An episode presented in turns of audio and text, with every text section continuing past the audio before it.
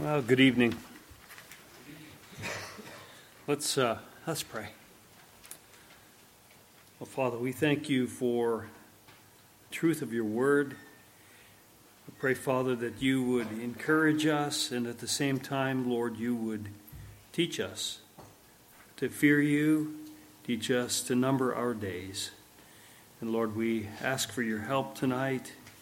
Help us to be alert and awake, and Lord, help me to clearly communicate in Christ's name. Amen. Well, if we have chapter 31, paragraph 1.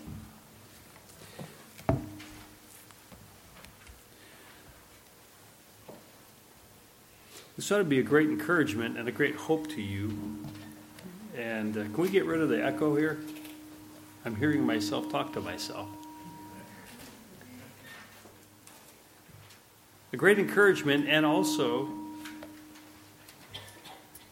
to those that may not be in Christ, a great, it should be a great sobering. It should create in you a soberness and a fear. So we hear, here, here we see in the confession the bodies of men after death return to dust and see corruption. But their souls, which neither die nor sleep, having an immortal subsistence, immediately return to God who gave them. The souls of the righteous, being then made perfect in holiness, are received into paradise where they are with Christ.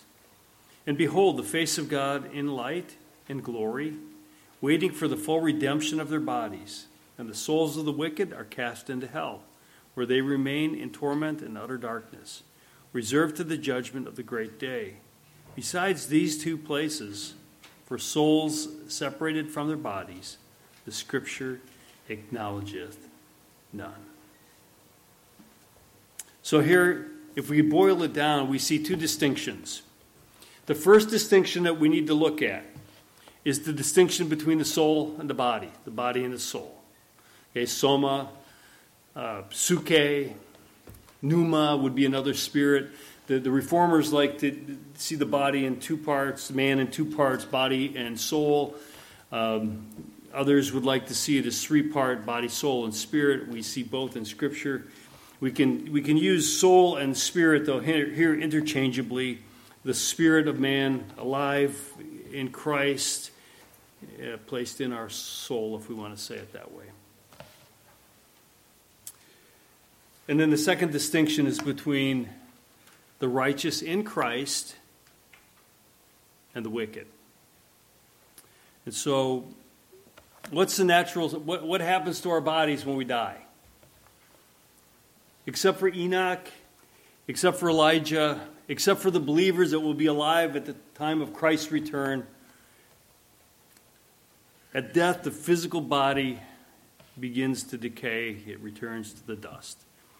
In fact, in Acts 13:36, David said, "After he had served his own generation by the will of God, he fell asleep. He was buried with his fathers and saw corruption. His body saw corruption. You know, Christ's body did not see this corruption, and this is the distinction in that verse in Acts uh, chapter 13. But the corruption means that it it rots, it deteriorates, it's it's like if you see an animal on the side of the road and it's been there a while. You know, we call it roadkill, but it, it, it just begins to decay, decay and rot, and it, it becomes part of the soil again. In fact, we see in, in Genesis 3.19, after the curse and the promise of the seed to come. But God pronounces in Genesis 3.19, In the sweat of your face you shall eat bread to, till you return to the ground. For out of it you were taken, for dust you are, and to dust you shall return. We hear that often, right, at a, at a funeral service. We hear, you know, dust to dust, ashes to ashes, these kinds of things. But literally, the physical body returns to the dust from which it came. But the soul of man is separated from the body, and the soul of man, the spirit of man, returns to God. The question is to where does that soul, spirit go? That may be the most important question that you ever have to answer in your life. It is, in fact, the most important question. Where will your soul go? Where will it spend eternity? In Ecclesiastes 12:7, then the dust will return to the earth as it was, and the spirit will return to God who gave it. Waldron says physical death is a radical and unnatural separation of the body and soul, and a complete contradiction of their created characters. The body and soul of man were, were created to be one, to not be separated. But because of Adam's fall, in Adam we all died. We died spiritually. And now, when we die physically, the body and soul are separated. There's another state that's to come after this, what we call intermediate state, and it's when our bodies will once again be reunited with our soul. We see that throughout Scripture. There is an intermediate state between death and the resurrection of the dead. And when we die, we enter that state, an intermediate state, and we're waiting for something. In fact, the whole creation is waiting for something. The soul never dies nor sleeps. That's what our confession says. But lives, having an immortal subsistence. An immortal subsistence. Immortal meaning deathless, it's alive forever. Physical death does not put to death the end Physical death does not end the life of the, the soul. Think about our confessions, the soul, or our catechisms that we teach our children. We have a soul that can never die, it's eternal. But this intermediate state is not the final destiny of man.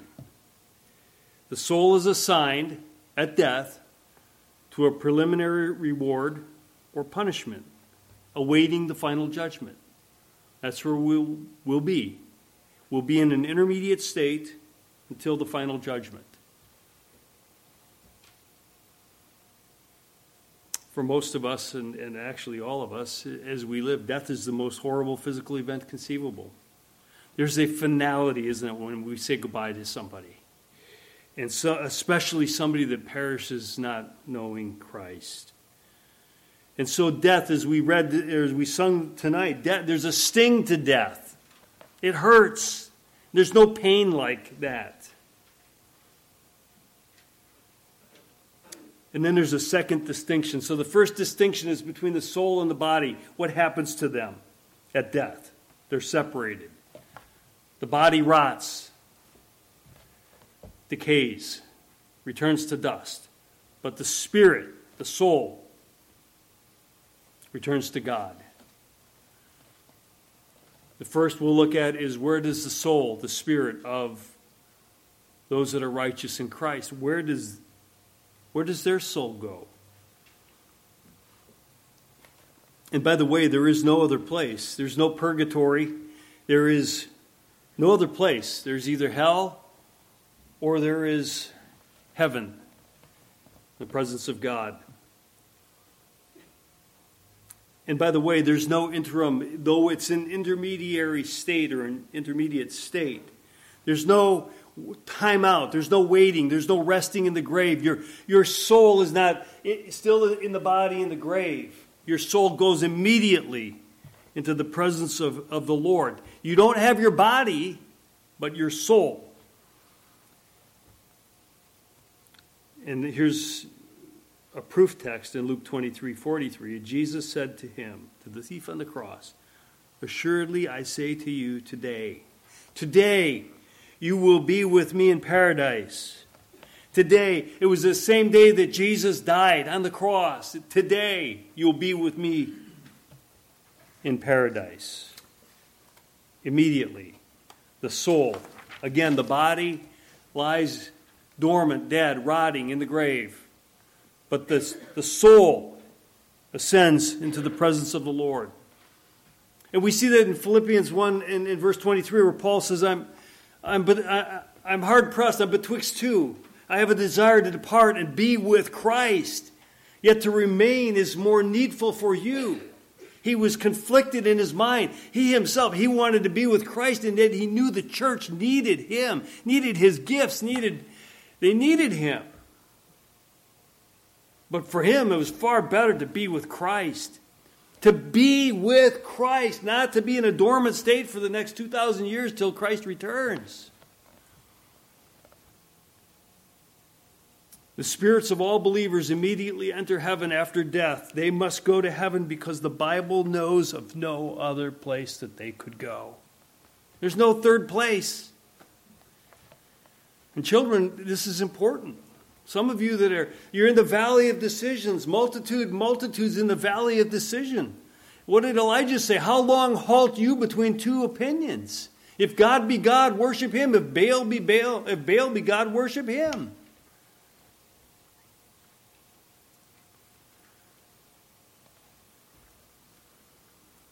Jesus said in John 14, you recall in that great chapter, as, as Jesus is, is warning them, he's going to go to the cross, he's going to prepare a place for them.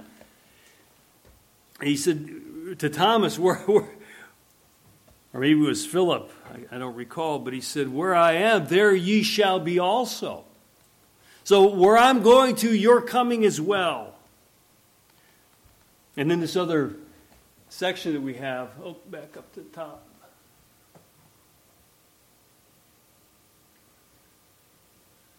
The souls of the righteous, being then made perfect in holiness, are received into paradise. So the moment we die, if, if you're in Christ, your soul is perfected. That's important. And Hebrews 12:23 says to the general assembly and church of the firstborn who are registered in heaven. Okay, to the church, the general assembly, to the firstborn who are registered in heaven, to God, the judge of all, to the spirits. Remember? The spirit, the soul of just men, that's righteous men, made perfect. And here's why that is so important. To dwell in the light of the glory of God demands moral perfection. We're justified, right? Here on earth, we have been justified. We've been declared righteous because of Christ's sacrifice. We're justified, declared righteous according to the law. God accepts us in Christ. We're accepted in the beloved because of Christ. And we're in Christ.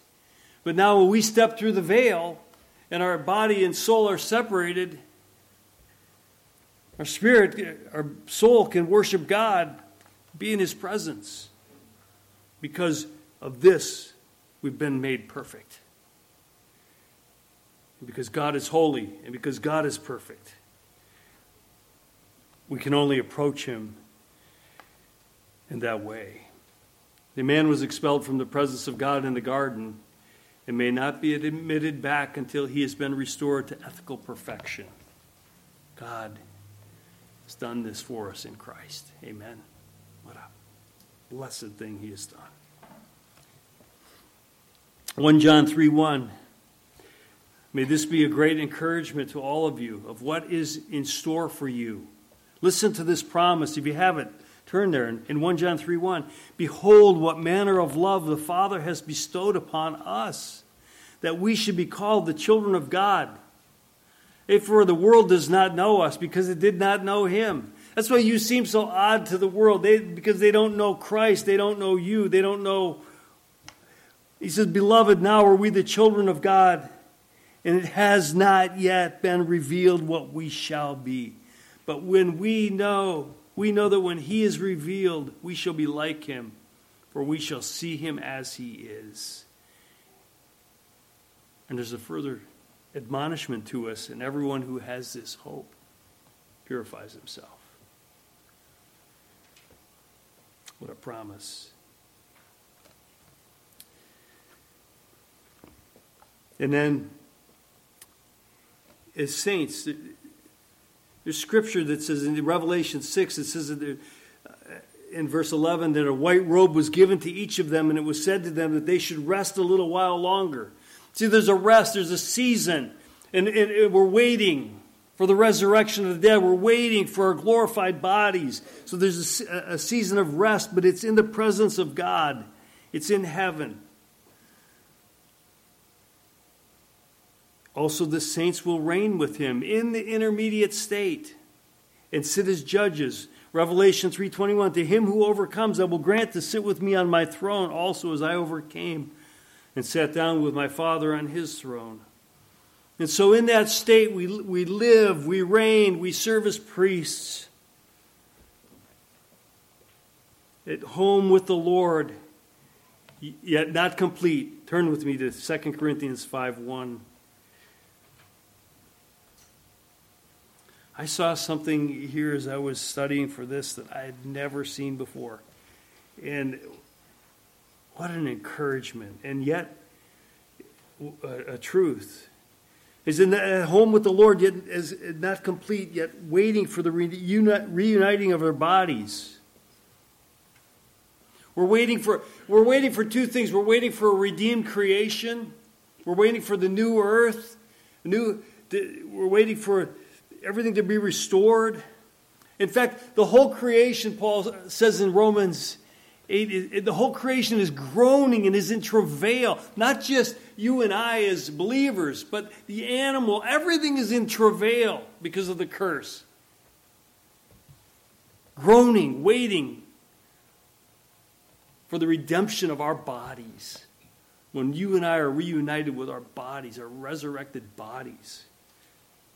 But until that time, so here Paul says in 2 Corinthians 5 1, For we know that if our earthly house, this tent, that's our physical body, is destroyed, we have a building from God, a house not made with hands, eternal in the heavens. That's your spirit, man. That's your soul. That's the most important part of you. For in this we groan, earnestly desiring to be clothed with our habitation which is from heaven that's our glorified body. That's our resurrection body that Christ already has received his. If indeed, having been clothed, we shall not be found naked. For we who are in this tent groan being burdened, not because we want to be unclothed. See that? There's an unclothing that's going to occur when you die. When the body is separated from the soul, there's an unclothing. You're, and you see it were those that are martyred and beheaded that you see in the book of Revelation. They're saying, How long, Lord? How long, Lord? Why? Because they're, they're disembodied. They're waiting to be for their soul to be reunited with their body. Because that's what we were created for. To live on the earth, not on some cloud somewhere. And we want to see the redemption of all things, of all of God's creation.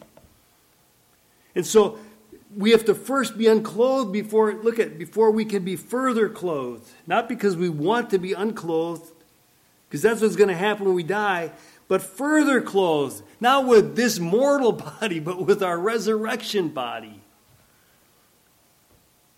That mortality may be swallowed up by life. Now he who has prepared us for this very thing is god who has also given us the Spirit as a guarantee. He gave us the earnest of His Spirit, He put His Spirit in us. So we are always confident knowing that while we are at home in the body, we're absent from the Lord. See, so as long as, as I'm in this, still in this body, I'm absent for the presence of the Lord. But when I go into the presence of the Lord, I'm going to be absent from the body, but only temporarily till I can be further clothed, if that makes any sense. We are confident, yes, well pleased rather, to be absent from the body and to be present with the Lord. So Paul's saying, well, I'm okay. It'd be better to be in the presence of the Lord, even though I don't have my body, but I still want to wait for my new body. No more pains in that new body. You know, you don't have to fight with the flesh. And then what about the intermediate state of the wicked? And it's great for the believer. And boy, you want to be in Christ. The confession is a sober reminder, reminder of what awaits the wicked. Immediately, they go to hell. That's where they go. It's torment and darkness. It's not a place where they get to party with their friends and have a good time because all their buddies are there. Nor is it a lying down like uh, Jehovah Witnesses teach and others. I think a lot of people in our modern day would think that, you know what, when I die, dust to dust. just dust. I cease to exist. No, you don't. There is something that comes after death, and it's called the final judgment. And there's an intermediate state before the final judgment, before you're finally assigned to where you'll spend eternity. But your soul will live forever, either in the presence of God in heaven or in hell, in torment and darkness. And their expectation is the judgment day is coming, the great day is coming. See, they also have souls, again, that can never die. There's no escape. They're not in purgatory. Somebody can't have a mass and pray them out of it. They can't offer up Christ again as a sacrifice. There's no escape.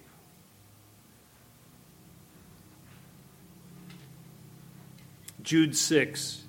And the angels who did not keep their proper domain, but left their own abode, he has reserved in everlasting chains under darkness for the judgment of the great day.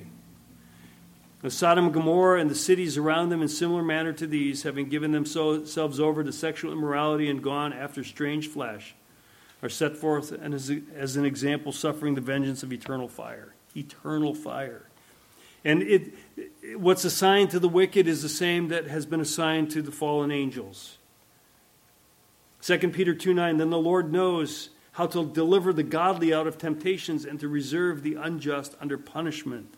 So here's, here's our proof text. They're reserved, the unjust are reserved under punishment till the day of judgment. It's a place of conscious torment, darkness, being chained and being burned. Proverbs 14:32 The wicked is banished in his wickedness, but the righteous has a refuge in his death. Now in the Greek we have two words for hell. One is Gehenna and one is Sheol. And there's great debate over these words, and we don't have, we're out of time now. There's not time to, to go into this, maybe in the next chapter. And then Hades, uh, or, or Sheol is the Hebrew word for hell, excuse me, and Hades and Gehenna, the Greek words and there's some nuances to that. If you, if you can open your Bibles quickly to Luke 16, it's a picture of, of Lazarus.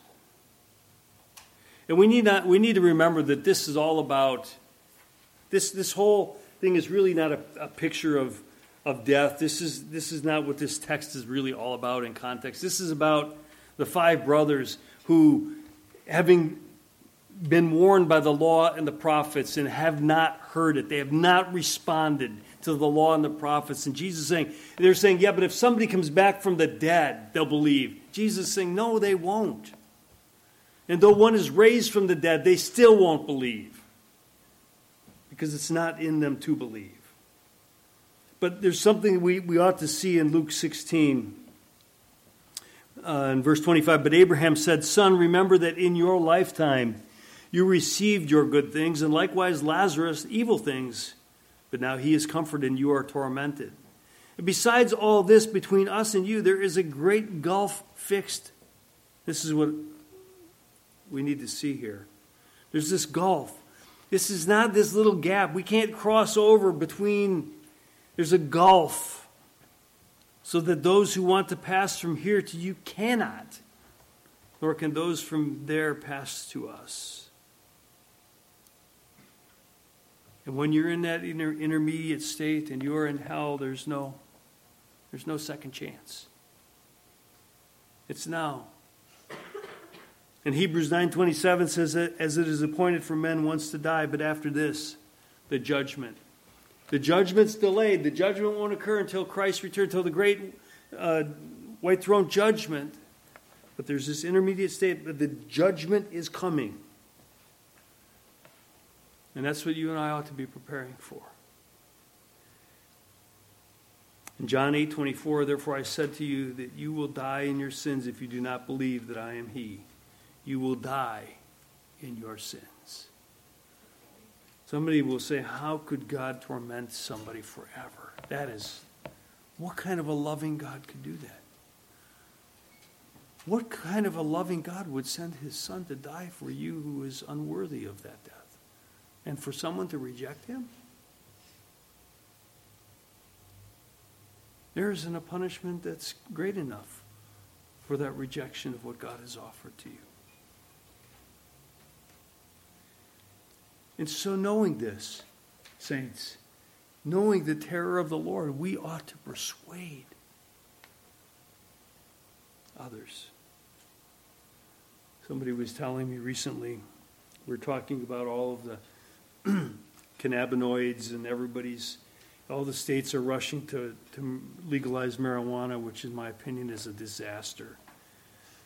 Uh, but the next, they're already talking about psychedelic drugs next, and that they're doing studies to show that these psychedelic drugs like LSD and mushrooms and things can take away one's fear of death. And I was having a conversation with an herbalist over this, and he thought that was a great thing. And I said, God put that fear of death in man. He gave us a conscience. You're going to override it with pharmakeia and block it so that you don't feel that terror and that fear? Let me just close with a couple of thoughts here.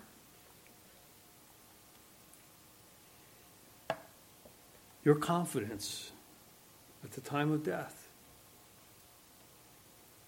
is dependent upon the nearness of your walk with Christ now, and also your desire to be with Him in glory. If you have no desire to spend time with Him now, why would you want to spend eternity with Him?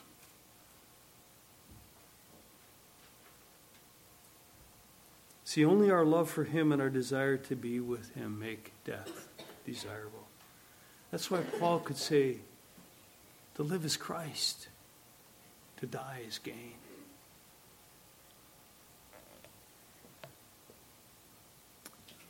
A last quote from Sam Waldron. He says, The intermediate state anticipates the eternal state.